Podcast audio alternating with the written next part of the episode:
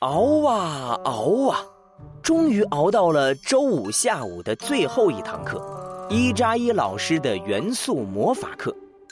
但可怜的伊扎伊老师似乎也还没有从上次体育课积攒的肌肉酸痛中恢复过来，每迈一步都伴随着他痛苦的呻吟。哎呀，哎呀，啊，啊哎呀，哎呀呀！扎伊老师，扎伊老师，我来扶，我来扶你吧。不用不用，我可以的。伊扎伊老师。拒绝了学生们的好意，费了九牛二虎之力，终于从教室门口挪到了属于他的讲台。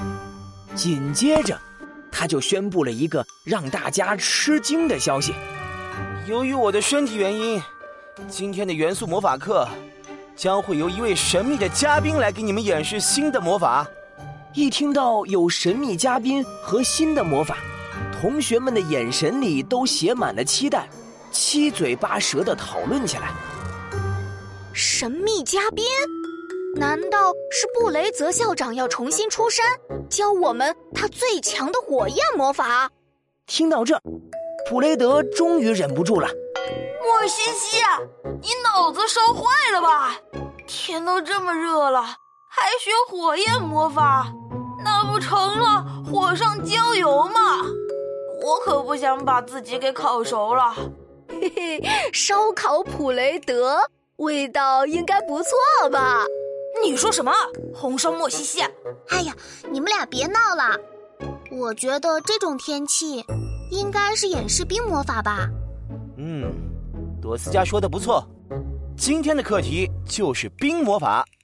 下面，有请我们的特邀嘉宾——尼克尼克魔法学校杰出校友。奥斯维魔法警察部部长雨宁女士。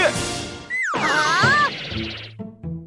听到这个名字，莫西西大叫一声，直接连人带椅子摔到了地上。老妈，没错，也是我们班莫西西同学的母亲。大家欢迎！